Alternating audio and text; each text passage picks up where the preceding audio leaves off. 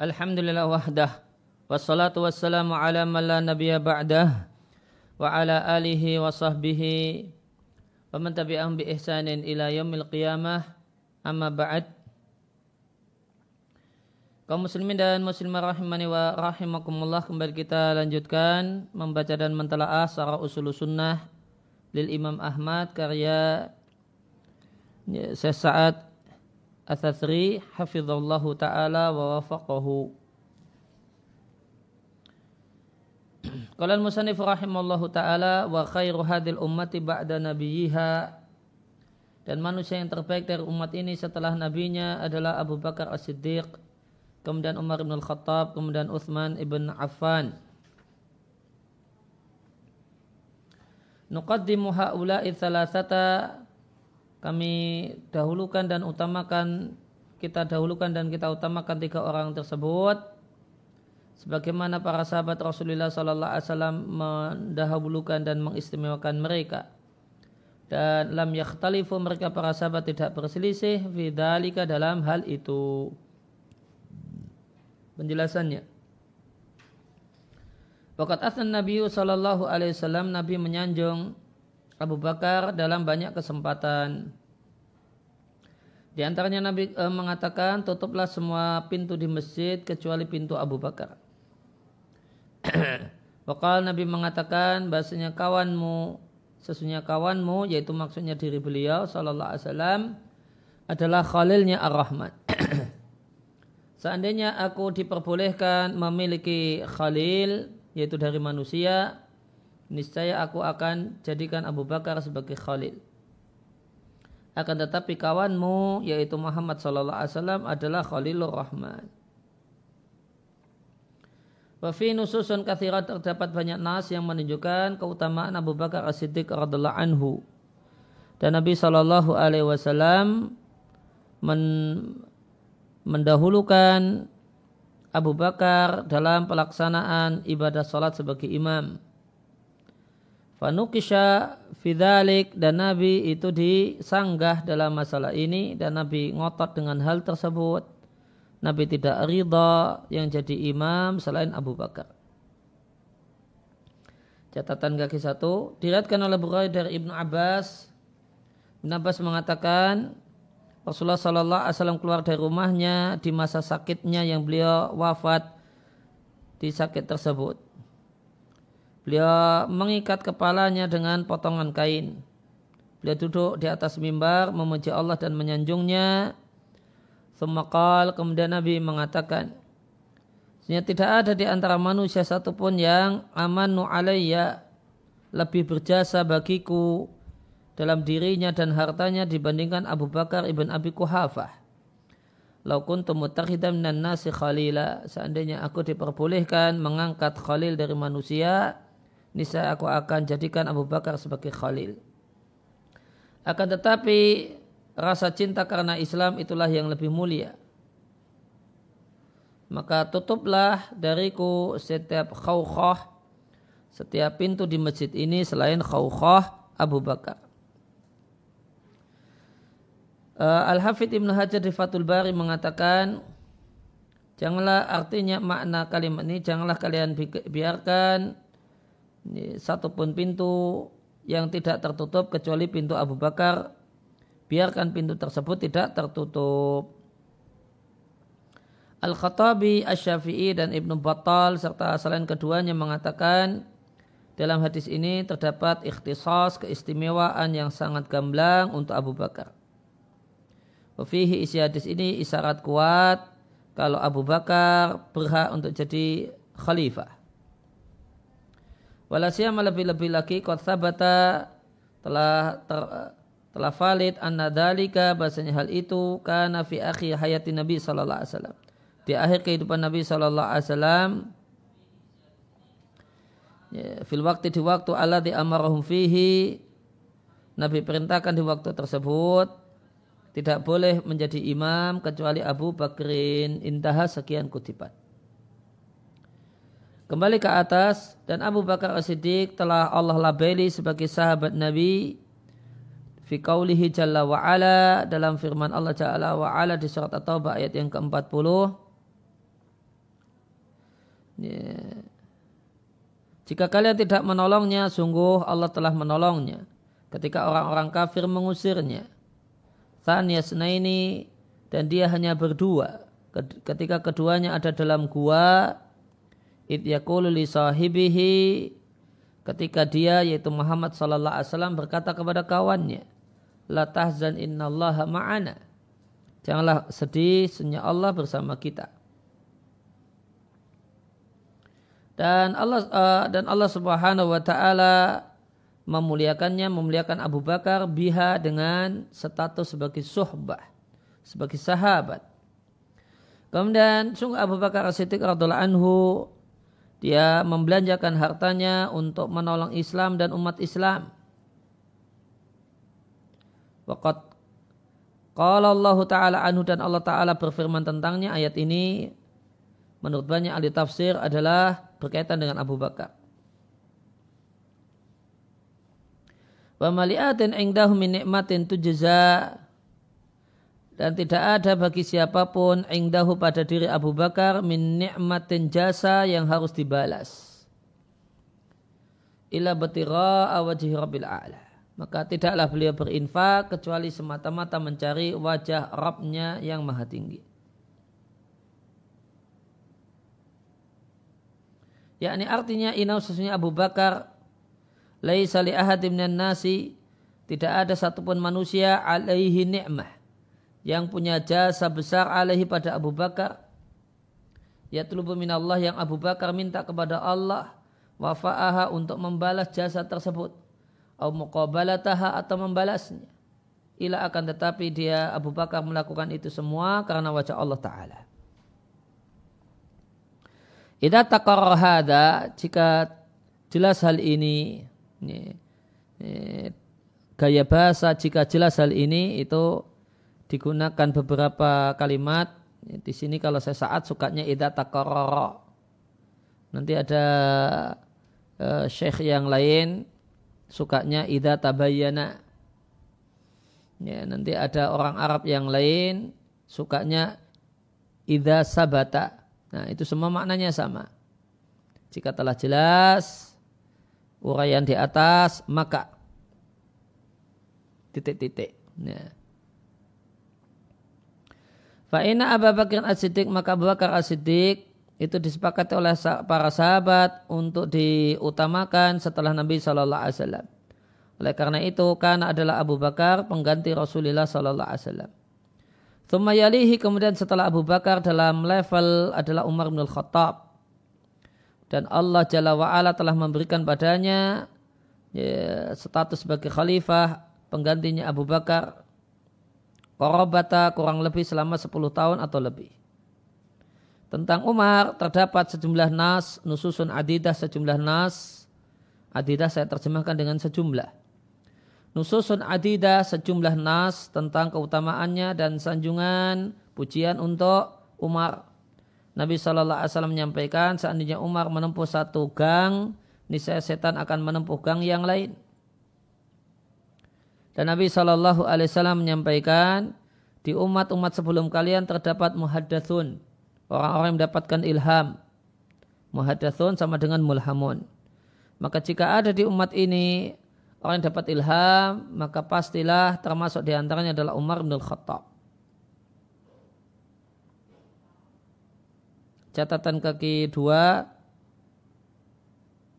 Kalau Nawawi Nawawi mengatakan, kalau Al Bukhari Al Bukhari mengatakan tentang makna uh, muhadath yajri swabu ala al sinatihim. Mengalirlah ke, uh, perkataan yang benar melalui lisannya. Waqad terdapat minhu dari Umar sejumlah muafakotun adidah. Adidah sejumlah. Sejumlah muafakotun. E, kecocokan dan keseragaman antara keinginan Umar dan syariat. Wafaqa Umar mencocoki fiha dalam ya, muafakot adidah tadi hukum syar'i sebelum turunnya. Dan Nabi uh, dan Nabi Sallallahu Alaihi Wasallam asna alaihi menyanjungnya di, di banyak kesempatan dan para sahabat sepakat untuk uh, memajukan Umar dibandingkan yang lain sebagai khalifah setelah wafatnya Abu Bakar As-Siddiq radhiyallahu anhu. Radhiyallahu anhu. Kemudian setelah mereka dalam kemuliaan adalah Uthman radhiyallahu anhu. Nabi berkata tentang Nabi Shallallahu Alaihi Wasallam berkata tentang Uthman tidak ada atas Utsman dosa atas Utsman setelah hari ini syai'un sedikit pun. Dan Nabi Shallallahu Alaihi Wasallam menyampaikan siapa yang membeli bir rumah yang kemudian terkenal dengan sebutan sumur Utsman, fayakunu lahu misluha maka untuknya semisal sumur itu fil jannati di surga. Catatan kaki eh, empat Diberi judul bab oleh Al-Bukhari dalam sahihnya bab Manakib Utsman ibn Affan Abu Amr Al-Qurasi. Nabi Shallallahu Alaihi Wasallam menyampaikan siapa yang menggali sumur rumah untuknya surga maka Utsman menggalinya. Dan Nabi Shallallahu Alaihi Wasallam menyampaikan siapa yang menyiapkan perbekalan jaisal usrah pasukan susah yaitu pasukan perang Tabuk maka untuknya surga dan Utsman yang menyiapkannya. Wajahaza dan um, uh, dan Utsman menyiapkan perlengkapan jaisil usrah ya, tentara atau pasukan susah yaitu pasukan perang Tabuk ya, dia infakkan untuk keperluan perang Tabuk sebanyak 700 unta. Dan Nabi Shallallahu Alaihi Wasallam menyampaikan, tidakkah aku malu dengan seorang yang malaikat malu padanya? catatan kaki lima dikeluarkan oleh Muslim dan juga dikeluarkan oleh Muslim secara marfu inna Uthmana rajulun hayyun Sehingga Utsman adalah laki pemalu. Ya, maka di sini menunjukkan bahasanya malu pada laki-laki sifat terpuji, bukan sifat tercela. Wa nusus katsira dan nas dalam masalah ini sangatlah banyak.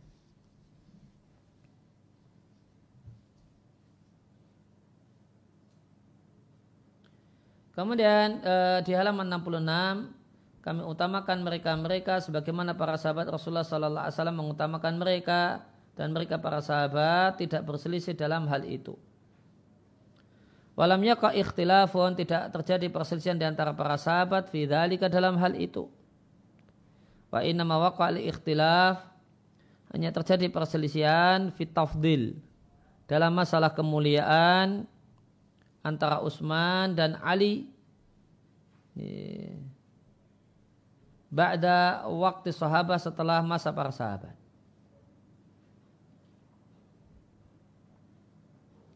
Thumma kemudian setelah Uthman kita utamakan Ali radhiallahu anhum radhiallahu anhu.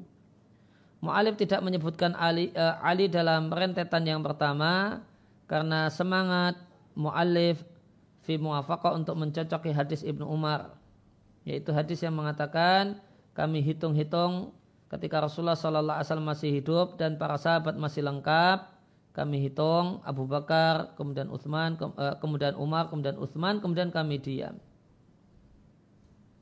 Wakat warada terdapat tentang keutamaan dan kemuliaan Ali hadis yang sangat banyak. Nabi Shallallahu Alaihi Wasallam bersabda, siapa yang karena Aliun maulahu. Ali adalah uh, maulahu orang yang dia cintai. Ini, maka kuntum maulahu. Maka aku adalah orang yang dia cintai. Dan Nabi Shallallahu Alaihi Wasallam bersabda anhu tentang Ali dia adalah seorang yang mencintai Allah dan Rasulnya dan dicintai oleh Allah dan Rasulnya. Dan Nabi Shallallahu Alaihi Wasallam berkata kepada Ali sungguh jika Allah memberikan petunjuk bika melalui dirimu seorang saja itu lebih baik daripada unta merah. Dan hadis-hadis tentang keutamaan Amirul Mukminin Ali radhiallahu anhu itu banyak sekali. Ya, maka di sini patut dibedakan ada dua hal yang patut dibedakan bab khilafah sama bab ne, afdaliyah atau fitafdil. Tadi kita baca kalimat wa inna mawaqa al ikhtilafu fi tafdil baina Utsman wa Ali. Ada dua hal yang patut dibedakan tentang masalah khilafah dan masalah tafdil. Kalau khilafah tidak ada perselisihan di antara ahlu sunnah, bahasanya khilafah Ali adalah khilafah yang sah dan itu terletak setelah Uthman. Cuma ada perselisihan tentang tafdil, tentang afdoliyah, siapa yang lebih mulia. Ya, derajatnya di sisi Allah Subhanahu wa taala antara Utsman ataukah Ali. Maka perselisihan itu fi tafdil, bukan fi khilafah. Siapa yang memperselisihkan keabsahan khilafah Uthman sebelum Ali, ya, maka dia mubtadi.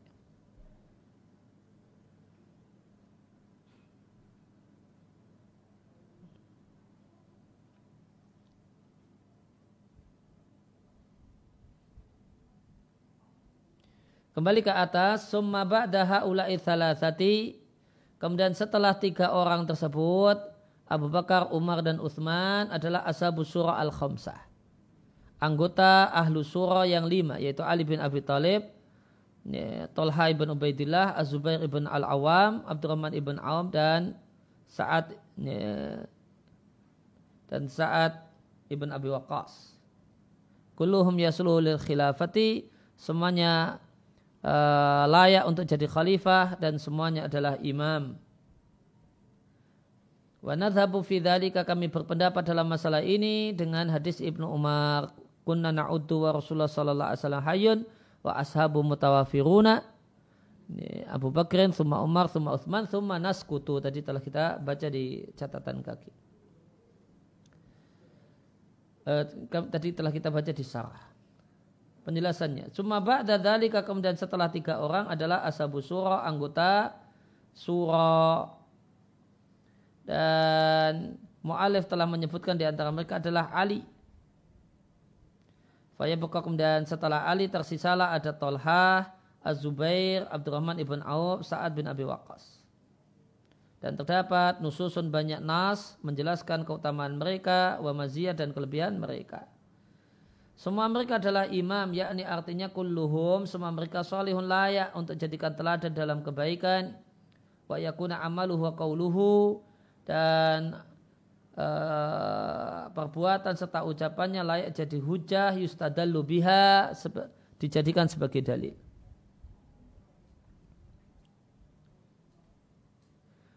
Kemudian kembali ke atas summa min ba'di ashabi surah ahlu badrin minal muhajirin Kemudian setelah anggota ahli surah adalah pasukan atau kemudian veteran perang badar dari kalangan muhajirin. Ahlu surah dalam hal ini atau sebelumnya ahlu surah dalam hal ini adalah tim formatur. Tim formatur yang dibentuk oleh Umar. Yang ini dibentuk dalam rangka menggabungkan antara model pengangkatan khalifah pengganti antara Nabi dengan Abu Bakar. Maka uh, Nabi tidak menunjuk siapa yang jadi penggantinya secara tegas uh, dan vulgar. Sedangkan Abu Bakar tegas menunjuk penggantinya adalah Umar.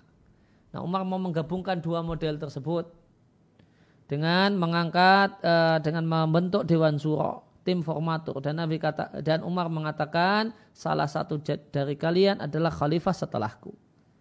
Nah, maka Umar menggabungkan dua model ini tidak ditunjuk secara pasti siapakah yang jadi penggantinya mengikuti Nabi. Namun salah satu dari mereka lah pengganti Umar ah, mengikuti modelnya Abu Bakar. Penjelasannya kalau mu'alif mu'alif mengatakan thumma thumma min ba'di ashabi surah kemudian setelah ashabu surah adalah veteran perang Badar dari kalangan muhajirin. Maka Allah Ta'ala menyanjung mereka dalam kitabnya di fi mawatin di banyak tempat, yaitu di banyak ayat. Kemudian Jibril pernah mendatangi Nabi Shallallahu Alaihi Wasallam dan mengatakan, apa pendapat kalian tentang peserta perang Badar? Kalau Nabi mengatakan min afdalil muslimin, muslim yang paling mulia. Qal Jibril mengatakan kadzalika man syaida badran minal malaikah. Demikian juga malaikat yang ikut perang Badar itu uh, mendapatkan nilai istimewa. Dan Nabi Shallallahu Alaihi Wasallam menyampaikan, tidakkah engkau tahu bahasanya Allah berkata kepada veteran perang Badar, "I'malu ma syi'tum faqad ghafartu lakum." Berbuatlah sesuka kalian, sungguh telah aku ampuni kalian. Catatan kaki dua, di hadisnya diriatkan oleh Al-Bukhari dan Muslim, la'allallaha la'allallaha di sini boleh jadi Allah ini sebagaimana kata para ulama la'allallaha kalau dari ulama itu wajibatun pasti dan harus.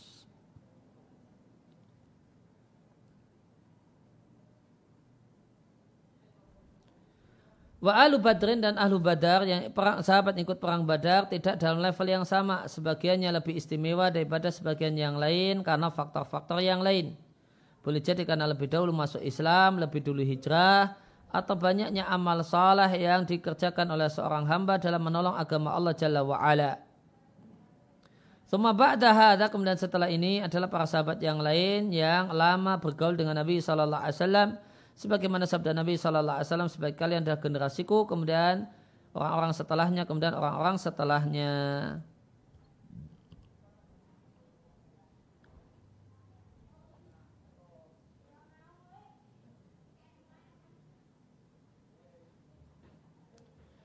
Kemudian dan e, menjadi sahabat Nabi Shallallahu Alaihi Wasallam menurut para ulama hadis itu terwujud bisuhbatihi dengan bersahabat dengan Nabi meskipun hanya sesaat saja.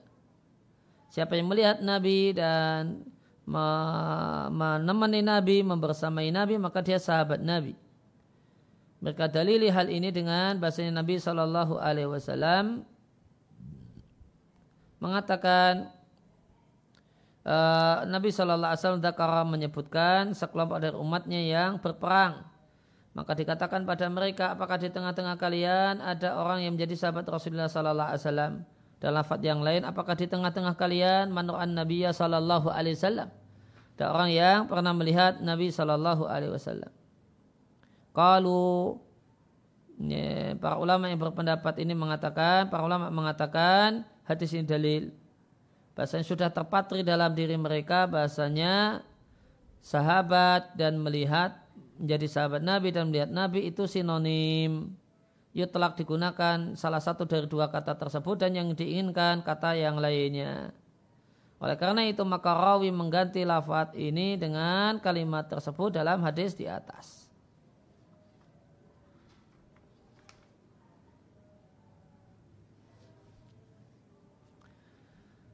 Suma alu badrin kemudian uh, para sahabat yang veteran perang badar dari kalangan ansar dari para sahabat Rasulullah Sallallahu Alaihi Wasallam sesuai dengan kadar hijrahnya wasabiqah dan siapakah yang lebih dulu masuk Islamnya awalan fa awalan secara urut.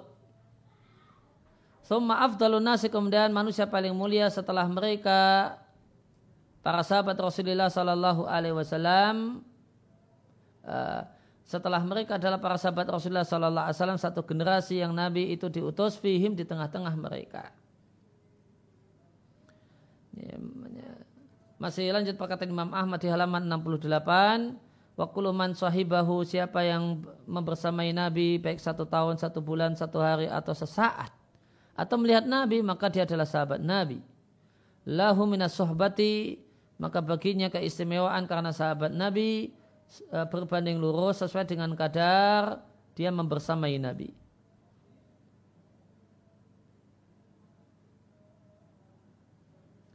Wakanat sabiqatuhu dan adalah dia lebih dulu masuk Islam bersama Nabi.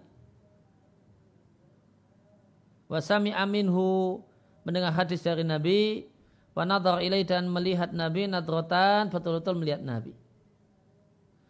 Maka sahabat yang paling rendah fa'adnahum sohbatan sahabat yang paling rendah adalah afdalu itu lebih mulia dibandingkan generasi yang tidak pernah melihat Nabi. Meskipun mereka generasi setelahnya itu berjumpa uh, berjumpa dengan Allah dengan bahwa semua amal. Tetap karena haula mereka-mereka orang-orang yang membersamai Nabi dan melihat Nabi, mendengar hadis dari Nabi, dan orang yang melihat Nabi dengan mata kepalanya dan mengimani Nabi meskipun sesaat tetap lebih mulia li sohbatihim karena jadi sahabat lebih mulia daripada tabiin meskipun mereka tabiin beramal dengan semua amal kebaikan. Penjelasannya, Mu'alif rahimahullah ta'ala menyampaikan wa fadilatu sahabah bahasanya kemuliaan para sahabat itu berbanding lurus dengan jangka waktu dia menjadi sahabat Nabi. Maka semakin lama menjadi sahabat Nabi, maka itu menunjukkan keistimewaan orangnya. Kemudian setelah itu adalah orang yang hidup di generasi tersebut yang Nabi Shallallahu Alaihi Wasallam diutus di generasi itu.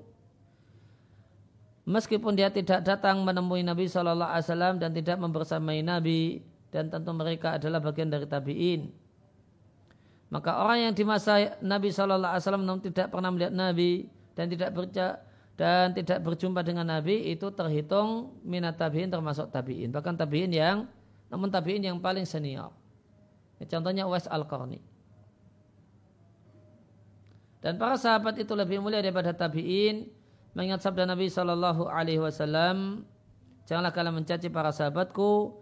Falau anna ahadakum anfaqa misla uhudin dahaba. Seandainya salah satu kalian berinfak emas sebesar Uhud, itu tetap tidak sebanding dengan satu mut. Mut itu dua ya, telapak tangan yang disatukan. Wala nasifah tidak pula setengah mot itu berarti cuma segini saja.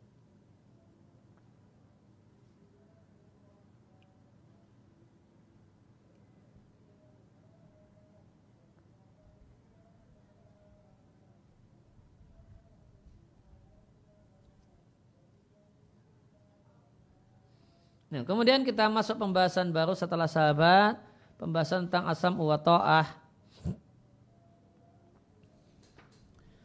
Kalau musannif rahimallahu taala wasam wa ta'atu lil a'immati mendengar dan taat kepada penguasa dan pemimpin kaum dan pemimpin orang-orang yang beriman baik dia bertakwa ataupun durhaka.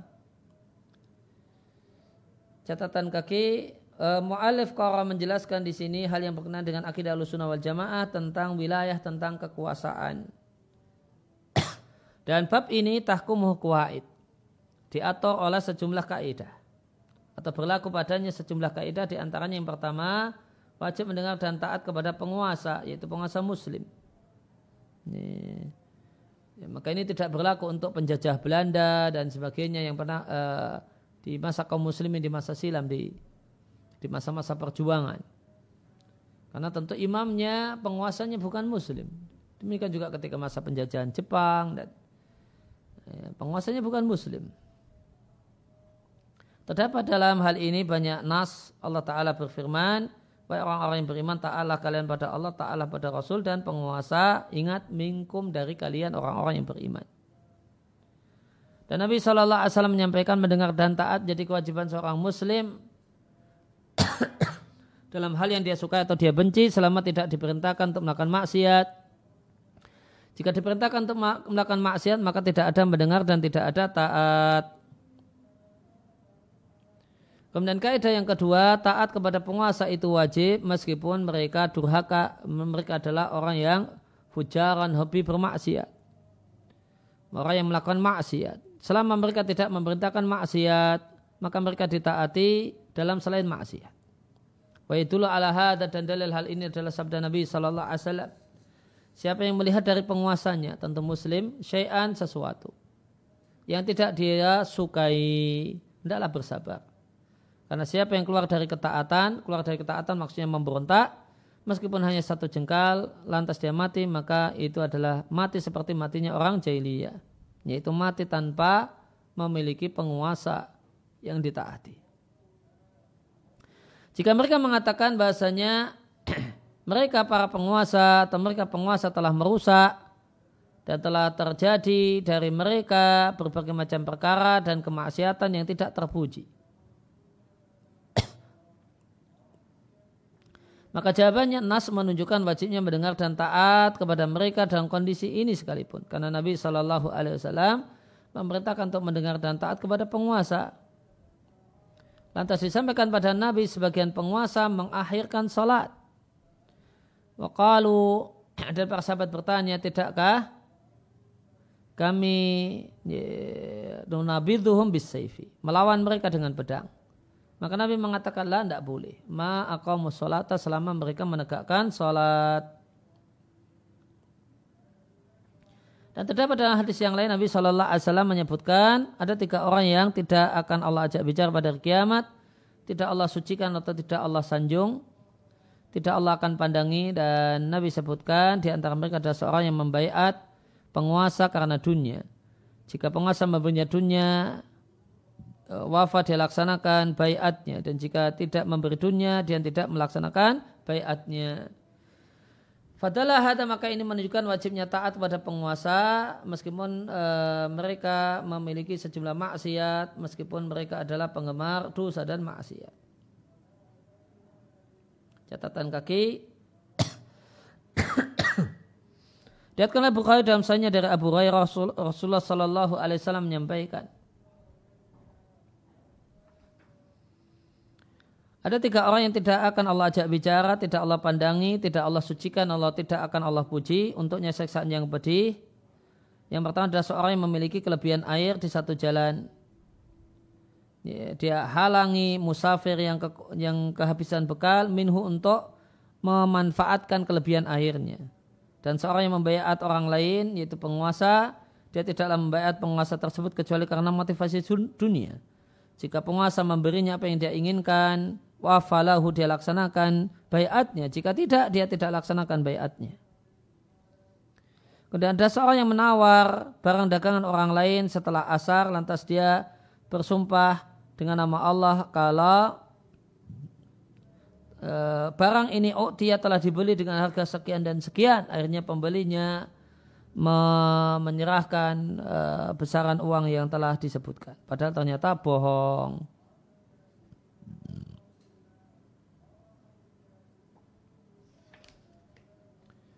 Kemudian di halaman pindah ke halaman 70 Wajah afil hadis terdapat dalam hadis Nabi Shallallahu Alaihi Wasallam menyampaikan dengan dan taat pada penguasamu meskipun dia menyita hartamu dan memukuli punggungmu diatkan oleh muslim.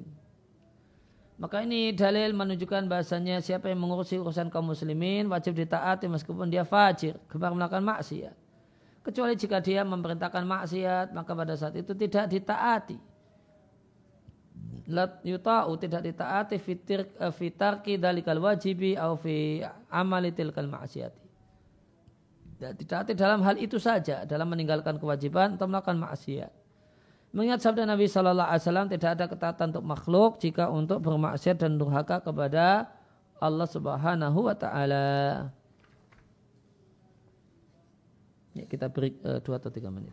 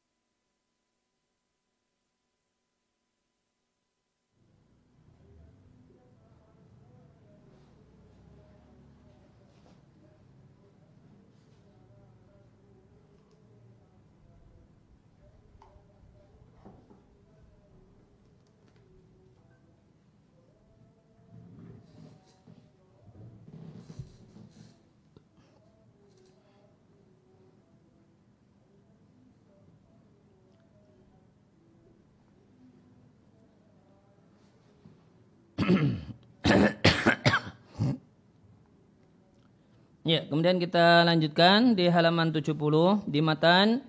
Disampaikan Imam Ahmad rahimallahu taala wa man waliyal khilafata siapa yang menjabat sebagai kepala negara ya, menjabat sebagai khalifah wa nasu alaihi dan seluruh masyarakat itu menyepakatinya.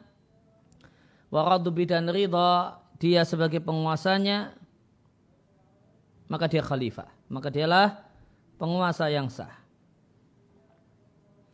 Kemudian yang kedua waman aliyahum bisayfi. Siapa yang uh, menguasai mereka para rakyat bisayfi dengan uh, dengan pedang. Artinya tanpa keridoan namun terpaksa mau tidak mau inilah penguasa. Hatta sarah khalifatan sehingga dia menjadi khalifah atau kepala negara dan dia disebut sebagai pemimpinnya orang-orang yang beriman maka dialah juga penguasa yang sah.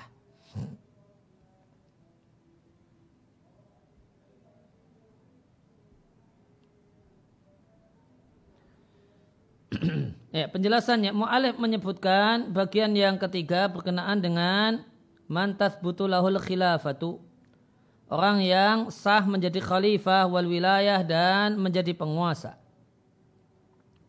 Maka beliau sampaikan ada dua hal. Yang pertama siapa yang menjabat sebagai penguasa dan rakyat pun bersatu mengakuinya sebagai penguasa dan ridho dengannya fa'inau imamun. Dialah penguasa yang wajib ditaati.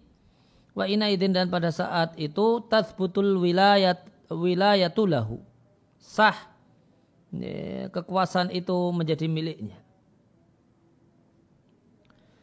Amma man lam yakun lahu wilayatun adapun orang yang tidak memiliki kekuasaan walam takun lahu sultatun tidak punya kekuasaan fahada laisa min ahli wilayati fi syai maka dia bukanlah penguasa sedikit pun meskipun dibaiat oleh orang yang membaiatnya karena bayat kepada orang yang tidak punya kekuasaan semacam ini laki matalaha. Tidak ada nilainya. Khususnya lebih-lebih lagi jika di tempat tersebut karena hunaka imamun ada penguasa. Istakara al-umur alihi. Stabil semua keadaan di tangannya. Dan Nabi Shallallahu Alaihi Wasallam menyampaikan jika dibayar dua khalifah maka bunuhlah khalifah yang terakhir dari keduanya kainan mengkana siapa pun dia.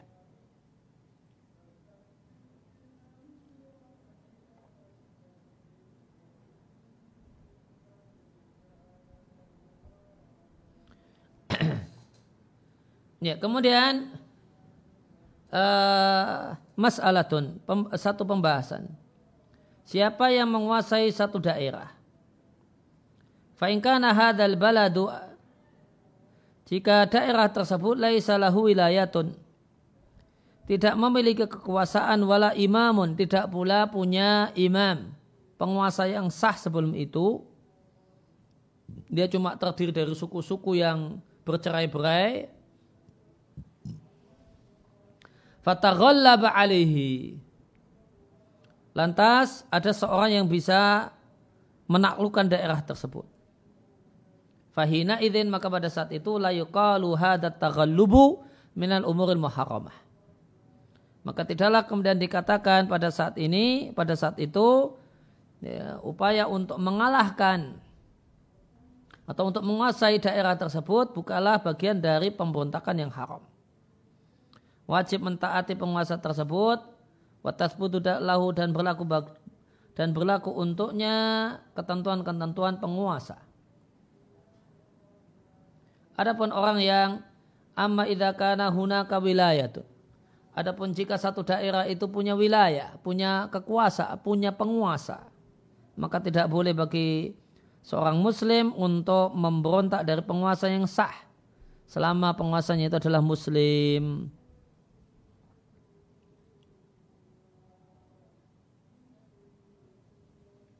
Wa nusus dan nas qad waradat fi terdapat dalam masalah ini. Nabi Shallallahu Alaihi Wasallam menyampaikan tidaklah halal darah seorang muslim kecuali karena satu dari tiga hal. Orang yang sudah menikah berzina, nyawa dibalas nyawa alias kisos. Orang yang meninggalkan agamanya yang e, meninggalkan al-jamaah. Wa ayum farqatil jamaah yumna minha dan semua bentuk meninggalkan al-jamaah itu dilarang.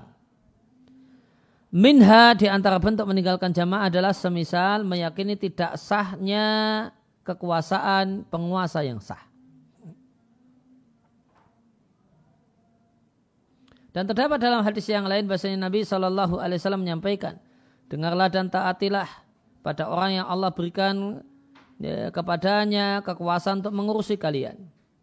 Siapa yang melihat dari penguasanya sesuatu yang tidak dia sukai, maka lakukanlah yang baik dan tinggalkanlah yang tidak dia sukai. Karena siapa yang meninggal dunia dan tidak ada di lehernya bayat terhadap penguasa yang sah, yaitu sikap untuk taat kepada penguasa muslim yang sah maka dia mati maka matinya mati jahiliyah. Wa min sama dari sana bayat adalah diberikan pada setiap orang. Karena bayat itu hanya ada lil wulati untuk penguasa. Yaitu bayat mendengar dan taat dan meyakini keabsahan kekuasaan itulah takunu tidaklah ada kecuali liman thabata lahul wilayatu. Orang yang memang sah jadi penguasa dengan salah satu dari beberapa metode sahnya penguasa. Yang pertama, seorang itu sah jadi penguasa karena istikhlaf. Diangkat sebagai pengganti penguasa sebelumnya. Semacam Abu Bakar dan Umar. Ya, Abu Bakar istikhlaf mengangkat Umar sebagai penggantinya. Yang kedua, Wa dan boleh jadi karena ikhtiar dipilih oleh ahlul halli wal aqdi. Oleh ahlu surah semacam Utsman, semacam khilafah Ali bin Abi Thalib. Wa imal bil ghalabah dan boleh jadi karena menaklukkan dan mengalahkan. Yang keempat boleh jadi bin nas karena nas ini sebagaimana Nabi dengan Abu Bakar menurut mendapat sebagian ulama.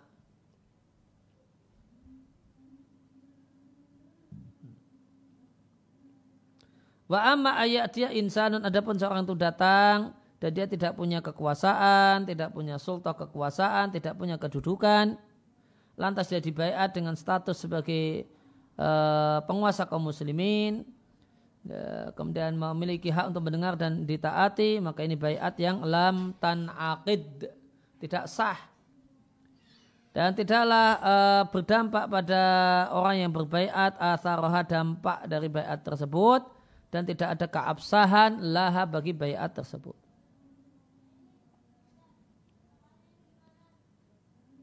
Ya. Maka tadi di paragraf terakhir di halaman 70 terdapat faedah yang menarik tentang keabsahan menjadi penguasa karena gholabah, karena taghallub, karena menguasai satu daerah. Ya, taghallub uh, maka beliau maka disampaikan oleh sesaat bahasanya tidak semua taghallub itu haram tidak semua taghallub menguasai, menaklukkan.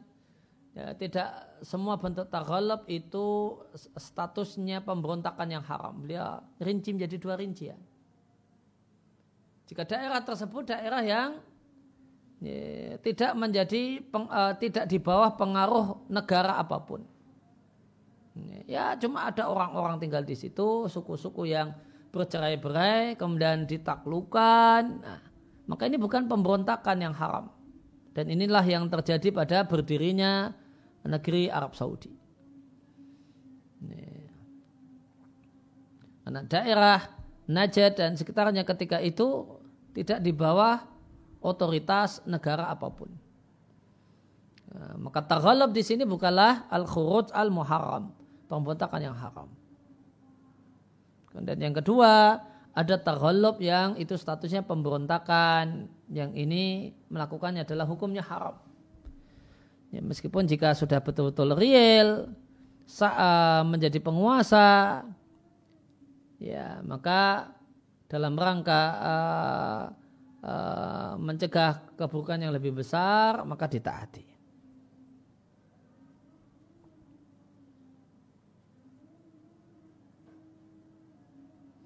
Kemudian kembali ke matan di halaman 71.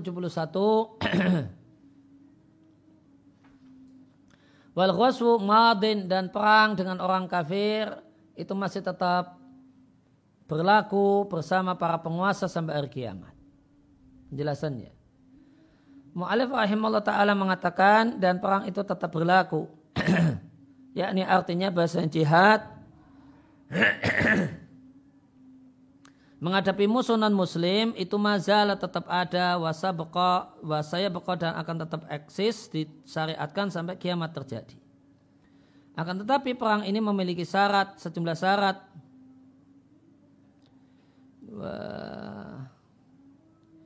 Malam yakun kot imtasala di hadis syuruti siapa yang tidak mentaati syarat-syarat ini maka perangnya dan perangnya bukanlah perang yang syar'i bimathabah seperti man orang yang mengerjakan sholat dan belum berwudu atau tidak menghadap kiblat apakah sah sholatnya Ya, jawaban kami sholatnya tidak sah. Maka demikian juga jihad tanpa memperhatikan aturan-aturan syar'i. Sungguh Allah Ta'ala memerintahkan memerangi orang musyrik dan kafir dalam sejumlah firmannya. Semisal di surat At-Taubah ayat yang ke-29. Perangilah orang-orang yang tidak beriman pada Allah dan hari akhir. Dan Allah Jalla wa'ala berfirman, bunuhlah mereka di mana saja kalian menjumpai mereka, usir mereka ya, dari tempat mereka mengus, uh, mereka mengusir kalian. Dan Allah Ta'ala berfirman di surat Al-Baqarah 216, diwajibkan atas kalian perang, padahal kalian tidak suka perang. Boleh jadi kalian tidak menyukai sesuatu, padahal itulah yang lebih baik bagi kalian. Dan boleh jadi kalian menyukai sesuatu dan itu jelek bagi kalian. Dan nas dalam masalah ini, yaitu teks uh, syariah dari Quran dan Sunnah, dalam masalah ini sangatlah banyak. Akan tapi perang ini labudah haruslah ya, ma'ahu surutan dipenuhi uh, sejumlah syarat. Jika tidak, maka tidak menjadi jihad syar'i. Dan di antara contoh syaratnya adalah yang pertama, bersama penguasa. Dalam catatan ini terutama untuk jihad menyerang, ofensif. Maka tidak sah bagi manusia untuk memerangi musuh tanpa ada bersamanya penguasa. Lianam karena mereka jika mereka memerangi musuh tanpa penguasa maka perbuatan mereka ini muadian ila menyebabkan mafsadah yang lebih besar daripada mafsadah meninggalkan perang. Wadali kadang hal tersebut karena manusia jika mereka faudo, mereka kacau. Tidak ada satupun yang mengatur urusan mereka. Fa'ina maka mereka tidak akan tidak akan teratur jihad mereka. Dan mereka tidak akan uh, punya kemampuan, punya kekuasaan menghadapi musuh mereka. Dalil hal ini adalah firman Allah Ta'ala Inamal mu'minun hanyalah orang-orang yang beriman Yang beriman pada Allah dan Rasulnya Dan jika mereka bersama Rasulnya ala amrin jami'in Untuk satu keperluan bersama Mereka tidaklah pergi sampai mereka minta izin Nah ini jadi mahalu syahid Wa kanu ma'hu ala amrin jami'in Jika mereka itu bersamanya dalam perkara uh, maka tidak akan pergi tanpa minta izin.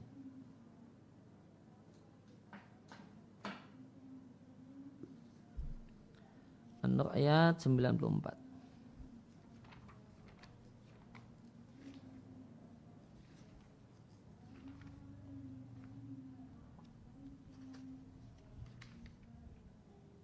Oh, tidak ada untuk 94.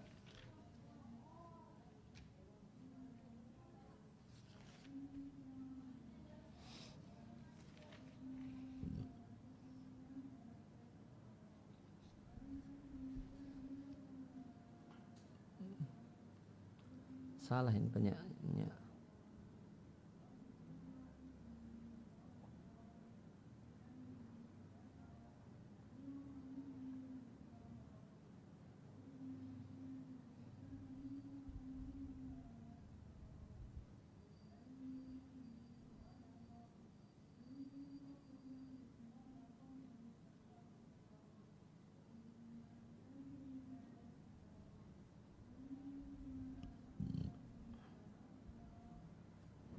62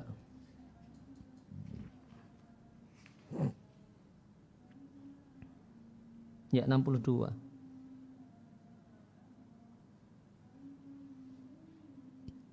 Ya, maknanya di Al-Mukhtasar fit Tafsir hanyalah orang-orang yang beriman yang tulus dalam imannya. Kalau orang-orang yang beriman pada Allah dan beriman dengan Rasulnya. Jika mereka bersama sang Rasul fi amrin dalam satu perkara yang ya jema'uhum yang menyatukan mereka untuk kepentingan kaum muslimin, mereka tidaklah bubar sampai mereka minta izin untuk pergi. Maka di antaranya pergi untuk perang. Ya, maka di antaranya adalah pergi untuk perang, maka tidak pergi sampai minta izin. Ditambah sabda Nabi Shallallahu Alaihi Wasallam, penguasa itu adalah seperti tameng untuk uh, yutakobi sebagai alat pelindung yang jadi makhluk syahid wa yuqatalu waraihi. Dan diadakanlah peperangan di balik tameng tersebut. Catatan kaki satu. Hadisnya diatkan Bukhari dan Muslim dari Abu Hurairah. Ibnu Hajar di Fathul Bari mengatakan, Li'anau yamnau aduwa min adal muslimin. Karena penguasa itulah yang mencegah musuh dari tindakan menyakiti kaum muslimin, mengganggu kaum muslimin. Dan mencegah dan menghalangi, melindungi, mencegah gangguan sebagian kaum muslimin dengan yang lain. Maka dia disebut tameng karena dua hal itu. Melindungi kaum muslimin dari gangguan orang kafir dan melindungi sebagian kaum muslimin, sebagian rakyat dari gangguan eh, kaum muslimin yang lain. Dan manusia Qad yakhfa alaihim terkadang tidak mengetahui suatu dari perkara pertempuran dan keadaan musuh. Maka jika mereka tidak memiliki penguasa yang mengatur keadaan kaum muslimin dan memanagenya, maka akan terjadi kekacauan dan mereka tidaklah memiliki kemampuan min muradim untuk mewujudkan maksud mereka. Syarat perang yang kedua, ayakuna hunaka kudratun ada kemampuan menghadapi musuh Ya, bima yaghlibu ala dhanni dengan sangkaan kuat bahasanya mereka akan punya kemampuan untuk menghadapi musuh. Dan perlu diingat wal jihad di halaman 63 eh, 73 wal jihad laisal muradu bihi. Bukalah maksud jihad memaksa orang lain untuk masuk Islam. Karena Allah Ta'ala berfirman la ikraha fid. Tidak ada pemaksaan untuk masuk Islam. Dan Nabi Shallallahu Alaihi Wasallam tidak mewajibkan Yahudi dan Nasrani serta Majusi untuk masuk dalam Islam. Wa inama akhoda minhum al jizyah. Nabi hanya mengambil dari mereka pajak. Sehingga yang dimaksud dengan jihad adalah maksud jihad adalah menjauhkan kekuasaan orang-orang kafir, kuasa orang-orang kafir yang menghalangi manusia untuk masuk dalam agama Allah. Atau kuasa orang kafir yang memerangi Allah dan Rasulnya dan memerangi para kekasih Allah orang-orang yang beriman. Ini maksud tujuan perang. Ya, supaya kekuasaan orang kafir itu ya, tidak yang me, menghegemoni, me, mendominasi. Sehingga orang itu bebas memasuk Islam dan tidak. Tidak dihalang-halangi oleh kekuatan orang kafir. Kemudian kembali ke matan, eh, jihad dan perang itu ada, tetap ada bersama penguasa baik penguasanya al-bar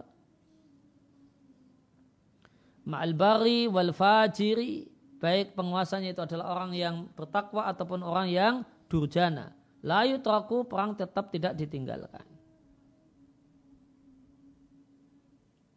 Cata, uh, penjelasannya Mu'alif rahimahullah ta'ala menyampaikan Ya ini artinya bahasanya hak yang tajibulil wulati menjadi hak penguasa. Di antaranya adalah jihad bersama mereka. Jihad itu tasbutu tetap ada baik mereka orang yang bertakwa atau penggemar dosa.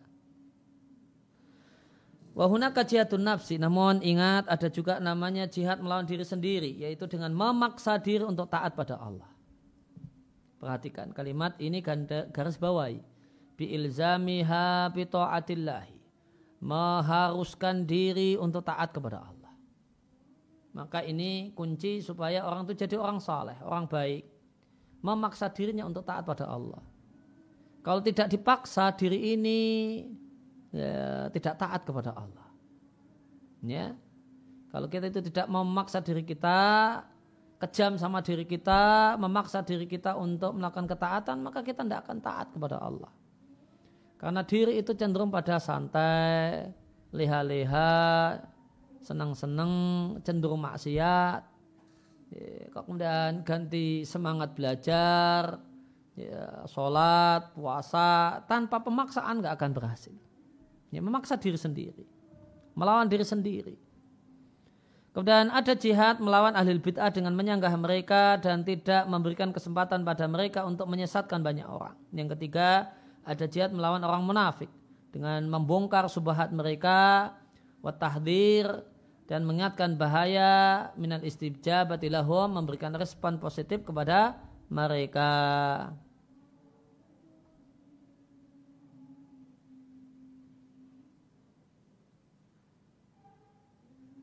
Di catatan kaki tentang la ikraha fiddin, Ibnu Katsir di tafsirnya ketika menjelaskan ayat ini mengatakan janganlah kalian paksa siapa pun untuk masuk dalam agama Islam.